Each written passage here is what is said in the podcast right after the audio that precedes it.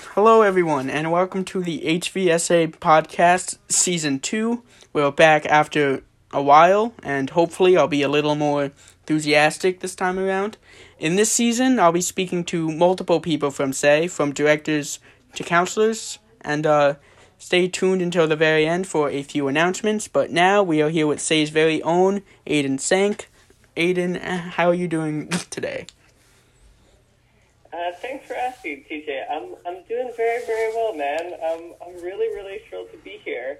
Um, uh, first of all, I think it's just kind of like fun to get the chance to, to chat. I know that we've uh, we've talked uh, uh, on a few occasions at camp, but it's like I, I can't think of a time where we've been able to say like, yeah, we're just going to sit down for an hour or so and, and get to know each other a little better. So that feels really exciting. And I don't know if you know this, but this is my first time ever uh, doing a podcast. And this feels like the perfect podcast to be able to um, be doing for the first time. So I, I just feel very, very touched that, that you asked me to come and chat. So I'm, I'm doing, in, in summation, I'm doing very, very well, man. How, how are you doing? I'm uh, doing pretty good. Thanks for asking.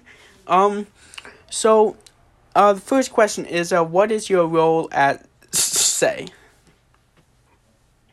Yeah, so I am uh, one of the co-directors Confident Voices program. I'm the artistic director of, the Confident Voices program. Uh, my my co-director Kate and I have a have a split. Um, I do a lot of the kind of art-centric stuff, and she takes a lot of the stuttering-centric stuff. And then there's also a lot of kind of overlap between us. We have a good sort of 50-50 split in the way that, that we work. Um, and, and just to share a, a little bit, our, our Confident Voices program is our after school and weekend arts program that we have um, throughout most of the year. It starts in, in September and goes through June, and then we do a version of it at camp um, as well. Um, and essentially, we're using different forms of the arts as a tool to help young people who stutter um, find the confidence that they they need to um, communicate uh, the things that are on their mind and, and are on their heart, um, to give them an opportunity to connect with other young people who stutter, and also to to have a have the chance to be able to work through um, whatever is going on in their lives, whether that has to do with stuttering or not. I think just a place to be able to use the arts to process um, can be really, really valuable. I think especially as as uh, a young person. Um, I think one of one of the other cool things about Confident Voices is that, you know, when Say first started, Confident Voices sort of was all that Say was. That it was, it started out as a theater company for young people who stutter, and, and now it's grown and it has these three big branches of, of Confident Voices and speech and camp. But originally, when Taro uh, founded Say, it was an opportunity for, for young people who stutter to come together and, and do theater. And so the fact that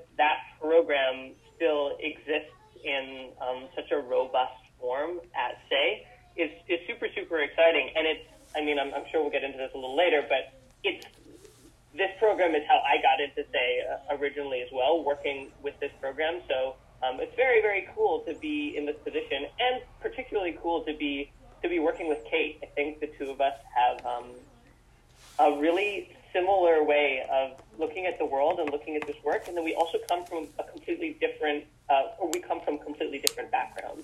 And so in a lot of ways, we bring a very different perspective. And so it's, it's cool to have that like um, mind meld alignment going on for a lot of the work that we're doing. And then also feel like there are times where we're, we're coming from completely different sides of the equation. And, and I think that combination is, is what makes uh, the partnership um, really special. So you this I don't have this question down on the uh, little script thingy, but um, you said uh, Confident Voices is like an after school program, and um, yeah. So how is that working with a lot of kids like not going into school and with the COVID situation going on?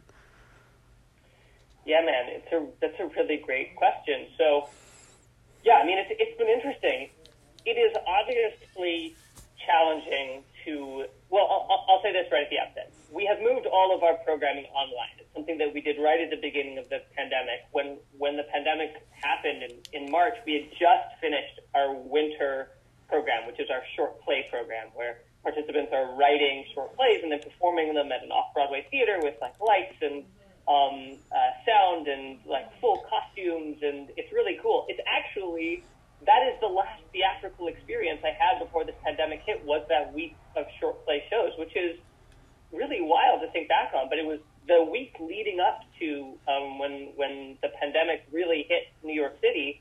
The week before, we'd been doing those those shows. It was the last time I was in a theater surrounded by people. Um, and actually, Kate and I had taken a couple of days off after those shows finished. Um, and so, really, it was the last time I was in a, a large group of people, kind of period. Um, it's a very odd thing to think about. I, I just I just realized that. Um, but so so very quickly, right, right away, we um, transitioned to online programming, and you know, one of the advantages of having participants be doing virtual school, and at, at that time, some participants, you know, not really engaging with school a lot throughout the day, but it meant that we had more flexibility for our, the timing of our programming, and we could offer more sessions. So normally, we're, we're honestly even more of a weekend program. Our, our sessions are normally on Friday evenings, Saturday mornings, and then Saturday afternoons. Um, but because of the sort of variability and like openness of our participant schedules, we were able to offer more sessions throughout the week. So I think last spring we did a Tuesday afternoon and a Thursday afternoon and then a Friday afternoon and a Friday evening.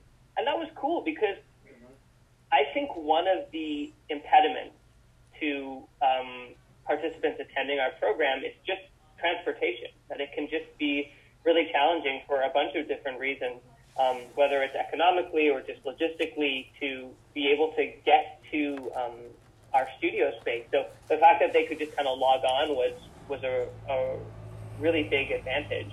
Um, and then yeah, it's been super interesting to navigate the ways that programming feels really different online and on Zoom and the ways that it feels really similar. I think Kate and I had a lot of um, vulnerability and, and fear right when programming started to feel like, yeah, this is a program that relies on doing in-person things together. This is a place where we like come and stand in a circle. This is a place where we come and give each other high fives. And this is a place where there's so much individualized attention happening in such a specific way. And we're creating such a specific space. How the heck do you do that online? Is that even going to work? Are people even going to want to log in? Um, also, everything is online right now. So is that something that participants are going to want to do is like add extra online time?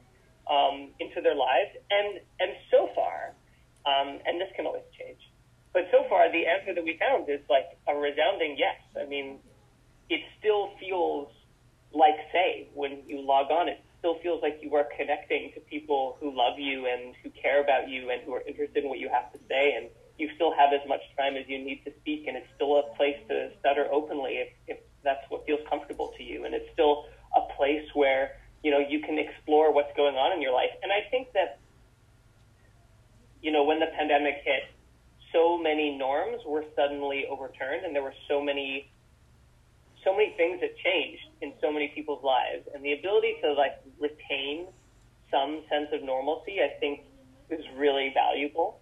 And so the opportunity to log in consistently at the same time every week and you know see people that you recognize and do things that you you know are accustomed to doing, and also to have a place to just like process what's going on.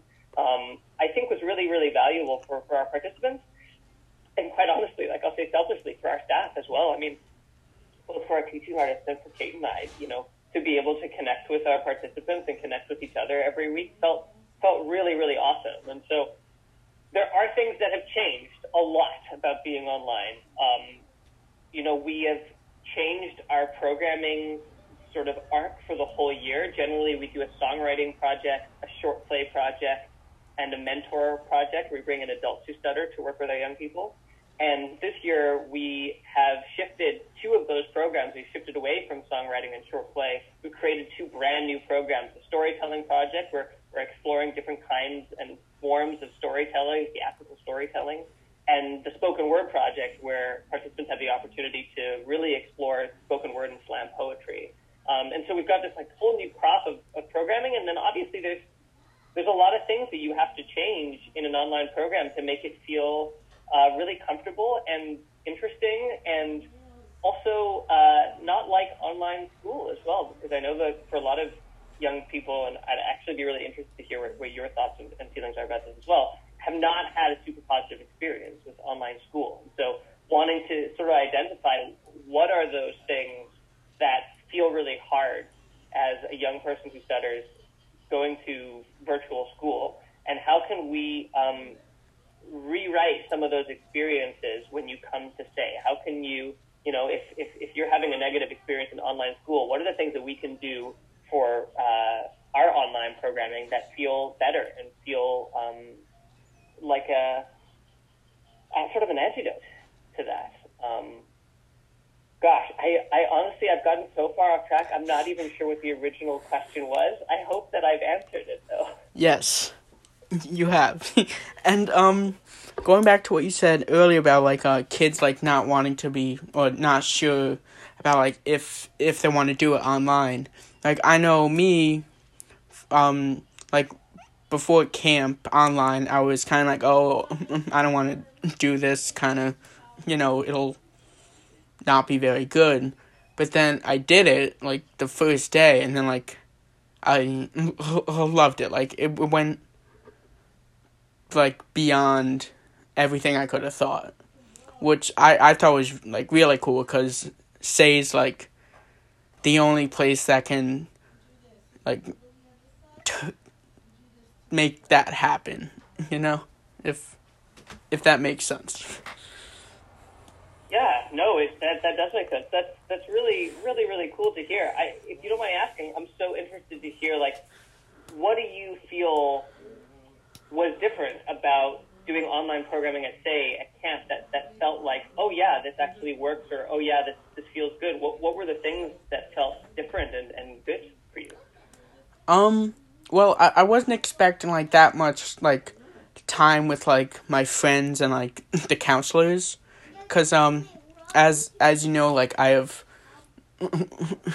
really close friends at camp, and like s- some of the counselors, like they they become like your best friends too, which which is pretty cool, and um, I I was hesitant because like I, I wanted to spend time with the counselors and my friends, but um, like it, we got to do that. Um, uh, like for example, um, there's a there's a camper and uh, our counselor from last year, uh, Joe, who's uh gonna be on the next episode. S- stay tuned for that little plug. Um, and uh, we were in a uh, confident voices group together, which I I got excited about because those are like my two closest friends that were there this year. So if if I answered your question that yes, that Yeah, yeah, that totally that totally answers my question. I mean, I think that it's really it's a really curious thing. It's like how do you uh, create those moments of, of connection online because I, I think that it can feel uh, so isolating to be in a big group um, on on Zoom, and it can feel so isolating to feel like uh, even in in a sort of like a medium sized group, it can feel like man, I don't get the chance to really connect with the people that I, I want to, and and in the way that I want to, and so. Kate and I spent a, a lot, a lot of time thinking about, okay, what are the ways that we can allow like our teaching artists to have um, more kind of one-on-one time with participants, or how can we allow participants to have more kind of closer to one-on-one time with, with each other? Because that's, I mean, look, part of what you log on to for say obviously is the programming, and I think specifically for Confident Voices, if you're coming to CV, you're coming because you there is a part of you that is open to exploring um, the arts in some way, that is open to exploring your voice in some way. But a huge part of anything that we do at Say is just the opportunity to connect with other people who have a shared experience and, and to connect with people that you see something of yourself in. And so, you know, I think that's the biggest challenge for, for online programming at Say, but I would argue for any kind of online programming, especially for young people, is how are you creating those moments of connection that happen so seamlessly in person? You know, like it's so easy at regular camp to be able to like even if you're not in the same cabin as your friends to like be on the way to you know walk into the dining hall and like see them and, and like just grab them for a second and chat a little bit or like you know find them at a campfire and you sort of have to manufacture those moments i think for online programming to make sure that you're pairing people together and saying like ha this is a deliberate time for you to be able to, to hang. Um, so I'm, I'm really thrilled to hear that, that, that you had such a, a positive um, experience um, and that you and Joe and your friend were, were able to, to like really get that time. And I'm sure that I'm sure that Joe will talk about this um, when when you interview him. But I know that that was a, a huge highlight of camp for him because uh, we got a chance to talk about it quite a bit, and I think he had a a really like transformative and tremendous time uh, hanging with you guys. Thank you. um, so we we are um running out of time on um the meeting. There's only like three minutes left.